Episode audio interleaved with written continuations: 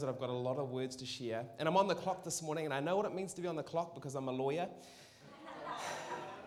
Every six minutes. So, um, let me tell you a little bit about my story. Um, great to be out here. I'm normally out at the, um, the East uh, campus. I um, over over there in Botany, and um, in terms of my story, I worked for a number of churches for a number of years. I worked for AOG, worked for the Baptists, worked for the Brethren, worked for the Anglicans. So I've got a very fruit salad theology. Um, I finally came home four or five years ago to the one true church, which is Elim.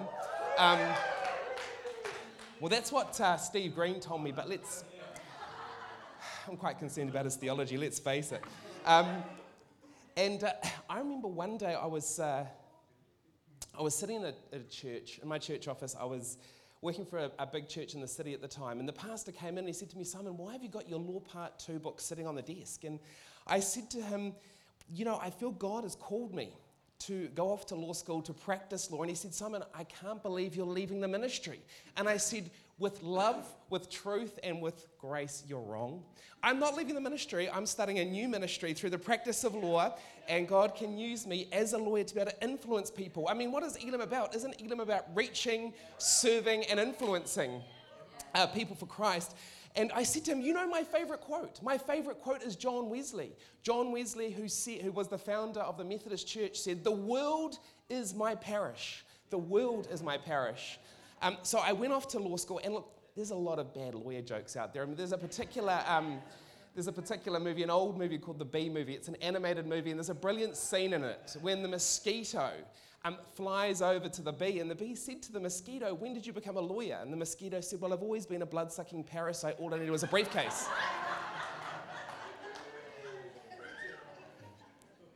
so these days, I'm a, I know, poor lawyers.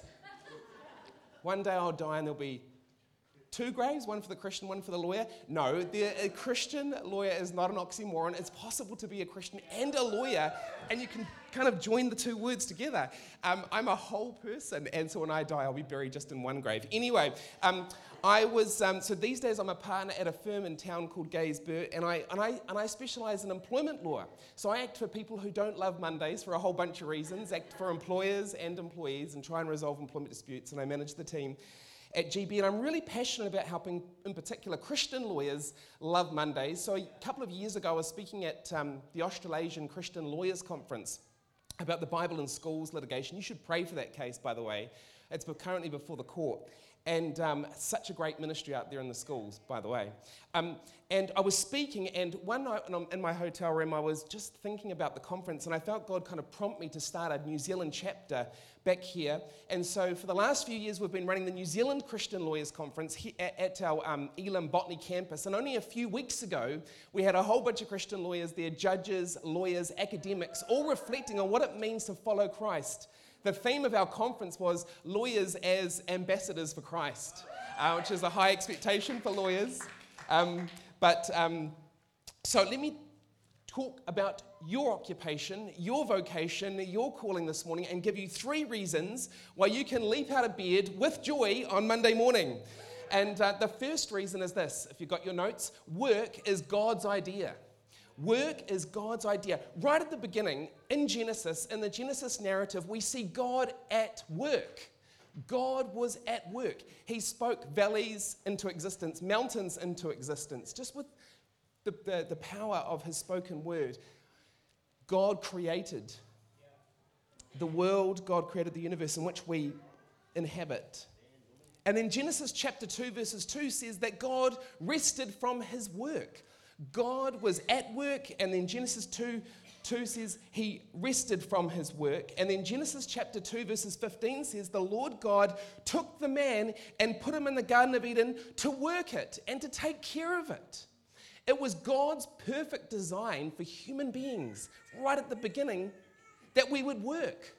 You see, God's idea was that human beings would partner with Him in the creation process. As we go out to work day after day, we are partnering with God in His creative process. God is a creative God. And he puts Adam and Eve in the garden. And he says, Look after the garden. Look after the resources that are here before you. Tomorrow morning, God has placed you in your garden to look after the resources that he has put in your world, at your workplace. Work is God's idea, it is not a necessary evil.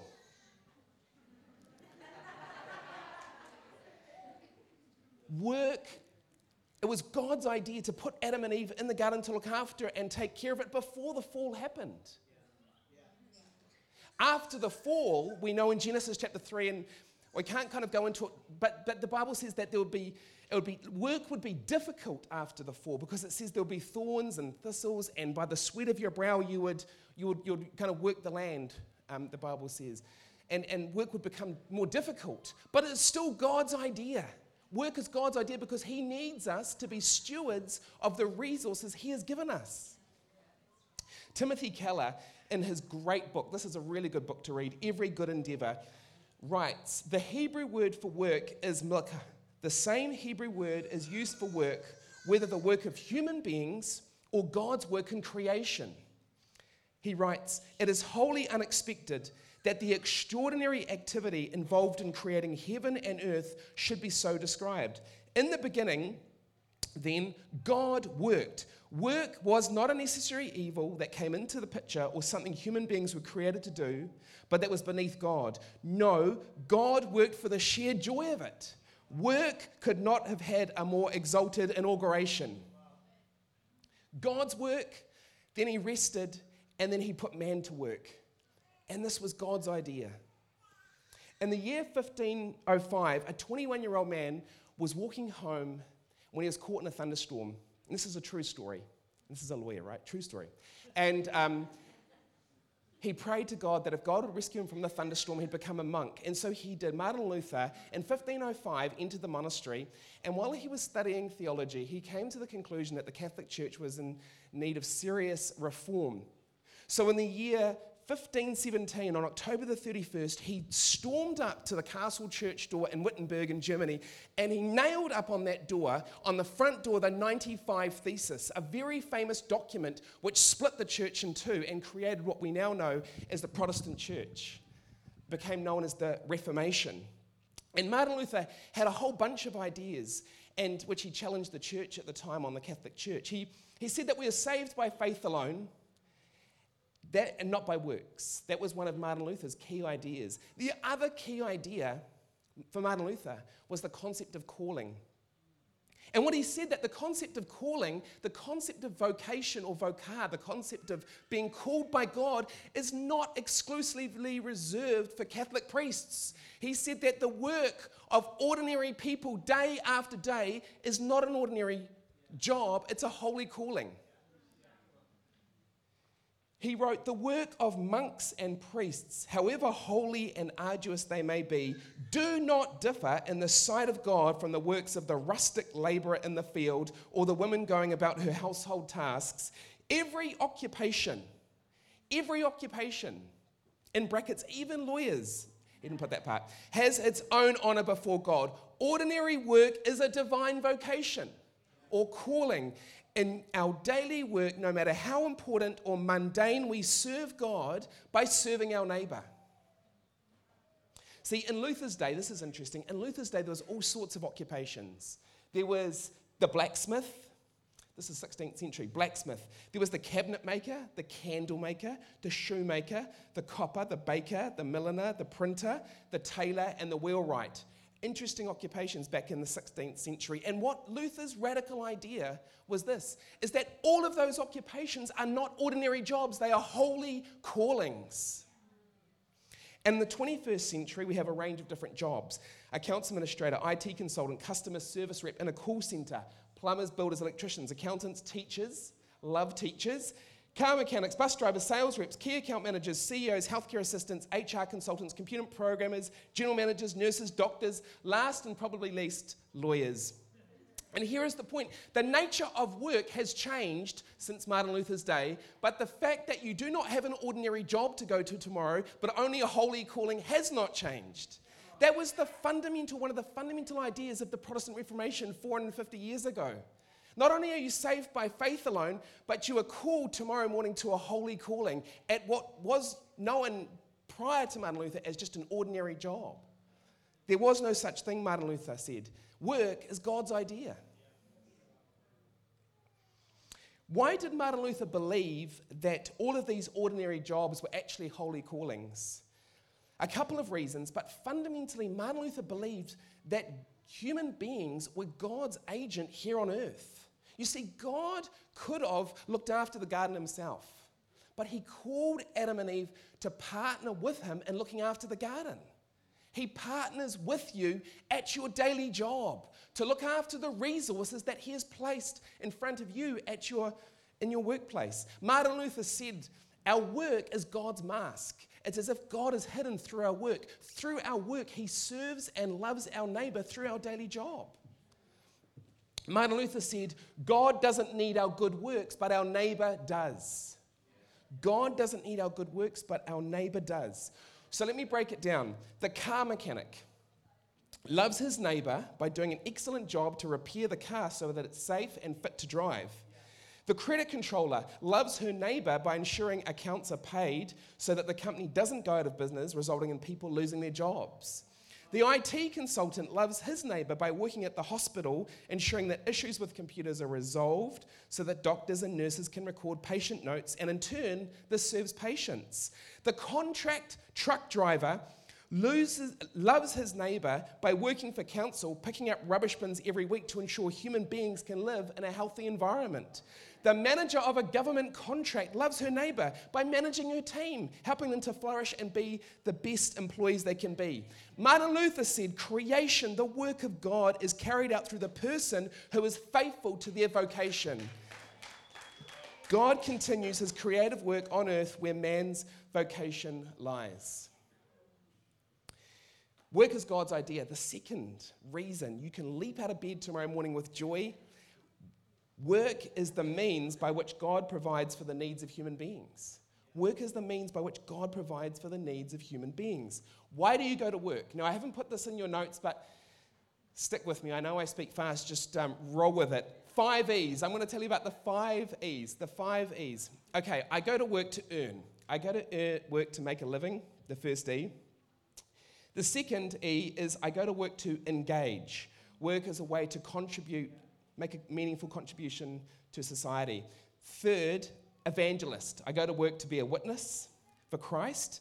Four, entrepreneur. I go to work to make money and therefore be generous with various kingdom projects and church ministries. And Martin Luther said, all of these are valid reasons to go to work. But then he said, there was one really important reason we go to work. I call it the fifth E, and that is God's economy. God's economy. It is through our work that God provides for the needs of human beings. You see, when the disciples came up to Jesus and they said, Jesus, teach us how to pray, and then Jesus talked them through what we now know as the Lord's Prayer. In the middle of the prayer, it says, Give us today our daily bread. And Martin Luther said, How does that happen? By human beings at work serving their neighbor faithfully, God provides for the needs of human beings. God provides daily bread. When in Psalm 145 it says, He satisfies the desires of every living thing. How does that happen, Martin Luther said? Every human being faithful to their vocation, faithful to the calling that God has placed on them in terms of their work. God provides for the needs of human beings through our work. You know, um, at one of the Christian Lawyers Conferences, um, not just recently, but last year, I remember a well known QC lawyer. So, QC means Queen's Counsel, senior barrister. He came to me during one of the morning, during morning tea, and uh, he said to me, You know what? No one, after 40 years in legal practice, not one person has ever told me that God values what I do as a lawyer. Can I tell you that whatever you do tomorrow for your job, God values what you do. The products that you create, the services you provide, all the whatever your work looks like tomorrow, God values what you do. You're part of God's economy. God provides for human human beings cannot flourish on earth unless we go to work tomorrow and serve other human beings. This is all God's idea.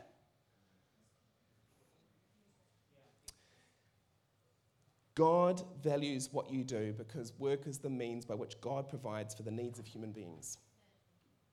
Thirdly, work is the opportunity for God's ministry through you. This is probably my favorite verse in the entire Bible because it sums up, in essence for me, what the church is, what the church is really all about. Now, these are the gifts in Ephesians 4 11 and 12. Now, these are the gifts Christ gave to the church the apostles, the prophets, the evangelists, and the pastors and the teachers. Their responsibility, that is, the responsibility of the pastor, teacher, apostle, evangelist, and prophet, is to equip. Equip. Some translations use the word prepare God's people to do his work. You see, it's not the pastor's job to do God's work, it's the church's job to do God's work. It's the pastor's job to equip us to go and do God's work Monday through to Friday, including Saturday. It's, um, that word equip, actually, there's a, there's a great book called Doing Church as Team by Wayne Cordeiro. And he talks about what the Greek word for that word equip is, because the Greek word for equip is used in Mark chapter 117. And so you think, what's going on Mark chapter 1? Well, what's going on is James and John are sitting at, uh, the, on, the, on, the, on the, near the lake, on the shores of the lake. And the Bible says that they're mending their nets, or they're preparing their nets, depending on the translation. So they're sitting there mending their nets, preparing their nets to go back out and fish again. And that's the idea that Paul is trying to express in Ephesians 4. The purpose of church is to mend our nets, to prepare us so that we can go and fulfill God's purpose for our lives Monday through to Friday. It is to equip the saints, to prepare the saints for God, for them to be able to do God's work. God needs you tomorrow morning to do his work. I tell a great story about this. I remember one particular paper at law school, the law of capital markets.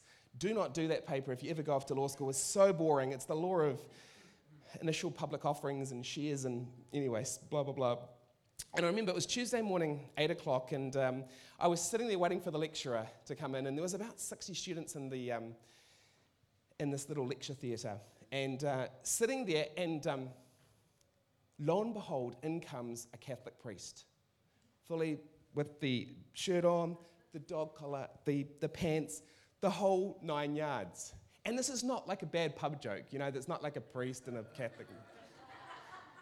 and this is a true story.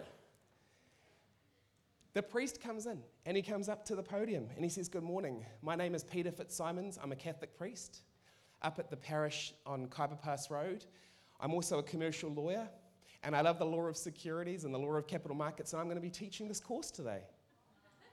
And so, for every Tuesday morning at 8 o'clock for the next 10 or so weeks, we listened to a Catholic priest talk us through what happened with the collapse of Bridgecorp and capital markets and initial public offerings and shares and so on. It was a remarkable concept. And you know, I thought about Peter Fitzsimons, and, I, and you know what I love about it? Is that he did not sit in his office up at the parish in his priestly garb and think, you know what, I'm going to go and lecture some law students soon. I better take off my shirt, I better take off my, all my priestly clothes, and I'll put on some jeans and a shirt, and then I'll go and lecture. No, no, no. He believed in the seamless integration of the secular with the sacred.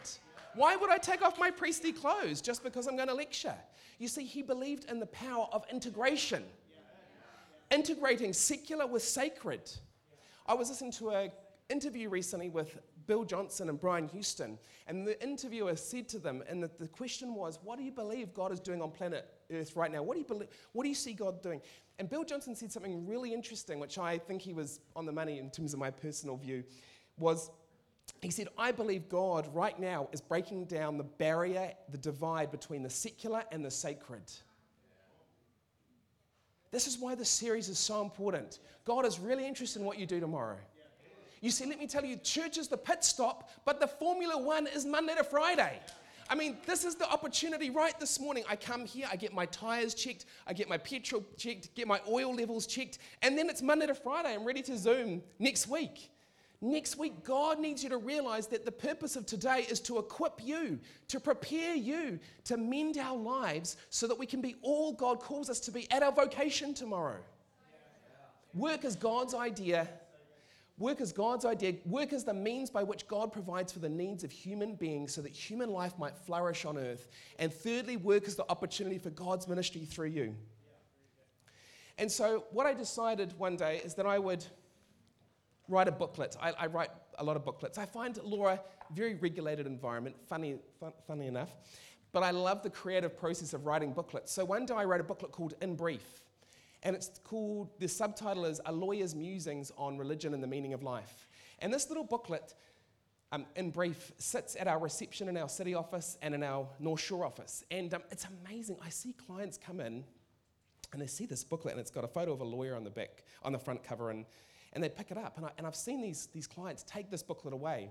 And every time they take it away, I have another booklet on my desk and I've, i start to write down names of clients and people who take away this booklet, all sorts of people, all sorts of walks of life. And you know what? I felt God one day tell me, Simon, this is the address book for all the people who are in your church. I'm a priest in my workplace. I'm a priest to my clients. I'm a priest to my colleagues. I'm a priest. God is calling you to be a pastor and a priest in your workplace.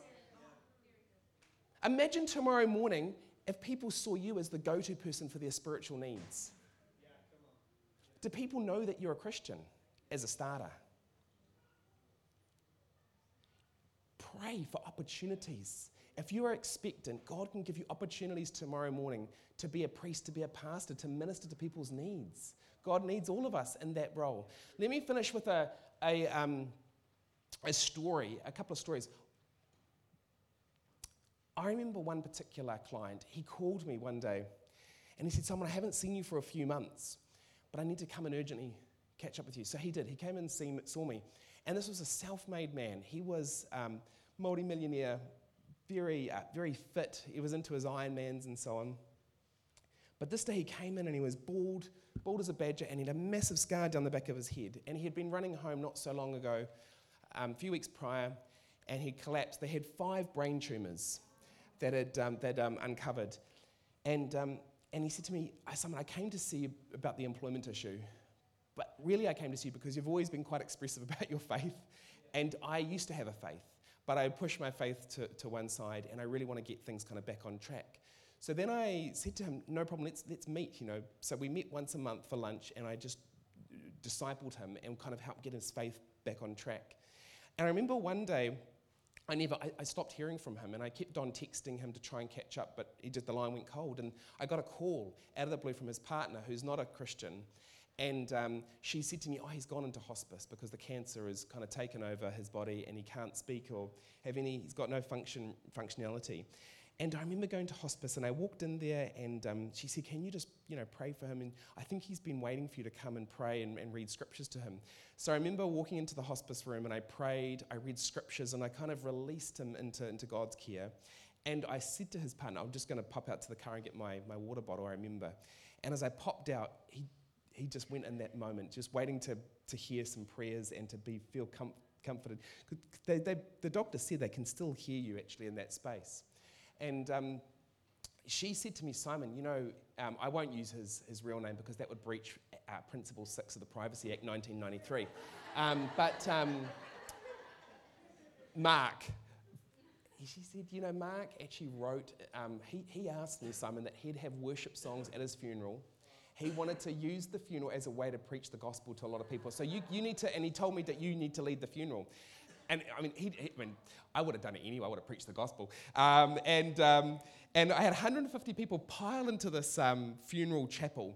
And um, all these guys from primarily his Ironman, these various clubs he'd been involved in. And I talked about God, he had an Ironman type body, but now God's going to give him a new body. That was the kind of the message. And, um, and I'll never, and, and, that was only because I kept on praying each day that God would give me opportunities to be a pastor and a priest in the workplace. So I used to work for a church, but now I've got this gigantic church because the world is my parish, right? And this is, you don't have to have a personality like mine. God forbid that you did, actually, to be honest. But God can use your personality, your temperament where you are. God needs you, if you're a car mechanic, to connect with your customers and to be a priest to them. Or an accounts administrator, you are not just an accounts administrator. You're not just a car mechanic, or you're not just a plumber or, or an electrician. They are holy callings. And God can use you right there. As I um, not only does God have a ministry for you or through you at your workplace, let me also tell you that God is with you at your workplace because we forget that. And one of my favorite people in the Bible who, who really kind of um, um, in terms of a sexual harassment case that was so unlawful and so wrong, and I've dealt with a, a, number of sexual harassment cases in my time, was Joseph and Potiphar's wife, who made a false claim, you know, against um, Joseph. And Joseph had no rights. I mean, he should have been given, by the way, an employment agreement, the right to seek legal counsel, a reasonable opportunity to take advice, perhaps go and see his union rep. But he had nothing. He was a slave and he was brought into Potiphar's house to serve. And the Bible says in Genesis 39 2 that the Lord was with Joseph even in Potiphar's house. So he succeeded in everything he did as he served in the home of his Egyptian master. Let me tell you that sometimes you might feel that your workplace is actually like Potiphar's house, but God can bless you there. God can even show you favor even in Potiphar's house. You know, I've acted for a number of Christians at Elim campuses because my name gets out there as an employment lawyer. And I've spoken to so many different Christian clients over the, over the years saying, even though it might feel difficult, God's got this. It might be challenging what you're going through right now, but God's got this. And God can bless you and show you favor, even if you feel like your workplace is Potiphar's house right now. And this came home to me. I remember um, the morning, particular morning, I was in court and it was going to custard. My client was being cross examined and she was breaking down, and it was, was, it was not, not pretty. And, and, and that evening, I was going to be at the Botany campus for the Christian Lawyers Conference. And I was and, and that night I felt God tell me, uh, so that morning I felt when I was in, in the courtroom, Simon, I'm with you right here. I haven't left you. You know, sometimes we think when I get to the conference tonight, that's when I'll sense God's presence. That's when God will be with me. But God is with me in the courtroom. God, let me tell you, God is with you tomorrow morning in the boardroom. God is tomorrow morning with me in the courtroom. God is with you at the workshop. Tomorrow, God is with you at the call center. If you're a sales rep driving around, God is with you in the car. God is everywhere. And saying, God, make me aware of your presence and give me opportunities, Lord, to have a ministry through you at my workplace. God is with you. Let me, um, let me finish. I have a um, photo, if um, you could just bring up this. Perfect. One of my favorite paintings in, in, in, in the world would be, must be Michelangelo's painting on the Sistine Chapel in Rome, commissioned by Pope Sixtus. He said to Michelangelo, I want you to paint um, nine scenes, nine scenes from the book of Genesis. And it became a very famous um, painting, in it, but, but it, was, it was such difficult work for Michelangelo. It took him four years, and he would lie painstakingly on his back on the scaffolding, just working away, and it was really tiring work, um, day after day after day. In fact, he got so discouraged by his, by his work that he wrote a letter to his friend Giovanni in 1506. And this is the letter he wrote I've already grown a goiter from this torture, swollen up here like a cat from Lombardy. My stomach is squashed under my chin. My beard is pointing at heaven. My brain feels crushed like it's in a casket. My breast twists like a harpy's. My brush above me all the time dribbles the paint so my face makes a fine floor for droppings. My haunches are grinding into my guts. My poor bottom strains to work as a counterweight. Every gesture I make is blind and aimless. My skin hangs loose below me. My spine is all knotted from folding over itself. I'm bent taut as a Syrian bow. My painting is dead. Defend it for me, Giovanni. Protect my honor. I am not in the right place. I am not a painter. And I don't know anyone who's been to the Sistine Chapel who could come to the same conclusion as Michelangelo that he wasn't a painter. But sometimes work can be incredibly discouraging, actually, and really challenging. And you think, what, my gosh, what the heck is my purpose in this job? What has God even, has, has God just totally left me and I'm just here all alone? That is not true. Let me tell you this morning that the purpose of the series, the purpose of the Love Monday series, is that if, if, is really tied to this idea of helping you see the big picture again. You see, if, I, if it was 1506 and if I was there, I would have come in to the Sistine Chapel and I said, Michelangelo, come down from the scaffolding, come down from the scaffolding and look up and see the big picture. You see, in work life, we can get so enwrapped in the details and, and so discouraged that we actually lose sight of the big picture, don't we? That work is God's idea that work is the means by which He'll provide for the needs of human beings, and work is an opportunity for God's ministry through you. And I hope this morning that something what I've said might encourage you to kind of come down from the scaffolding, to move away from the details of your job, and to, to, to see again afresh the big picture. Let's pray.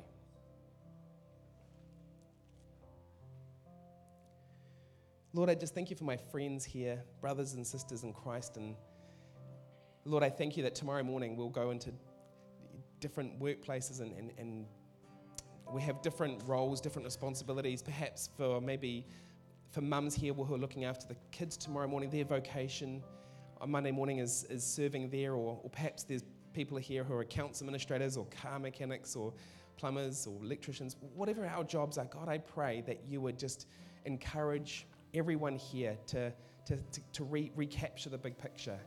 That God, this is work is your idea, Lord, that they have a ministry from you, through you, through them, sorry, into the work. And I just pray, Lord, that you just minister that message into our hearts, into our minds.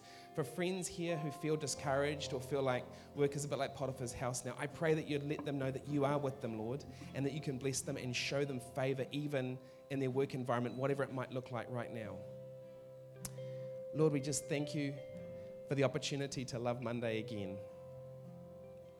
Thank you, Jesus. Amen. And if you um, want to get hold of this Love Mondays booklet, I encourage you to do so. It's good for like a small group resource. I'm selling it for $7, just helps me cover the cost so I can print some more. And it's got a lot more words in it, so be blessed. If you want to get one, thank you. They are out there. And, um, and feel free, if you've got any feedback, you can email me at this email address. I'd love to interact. If you've got any questions or want to talk about it, no worries. Thank you. Fantastic. Come on, can we thank Simon? What a great message this morning.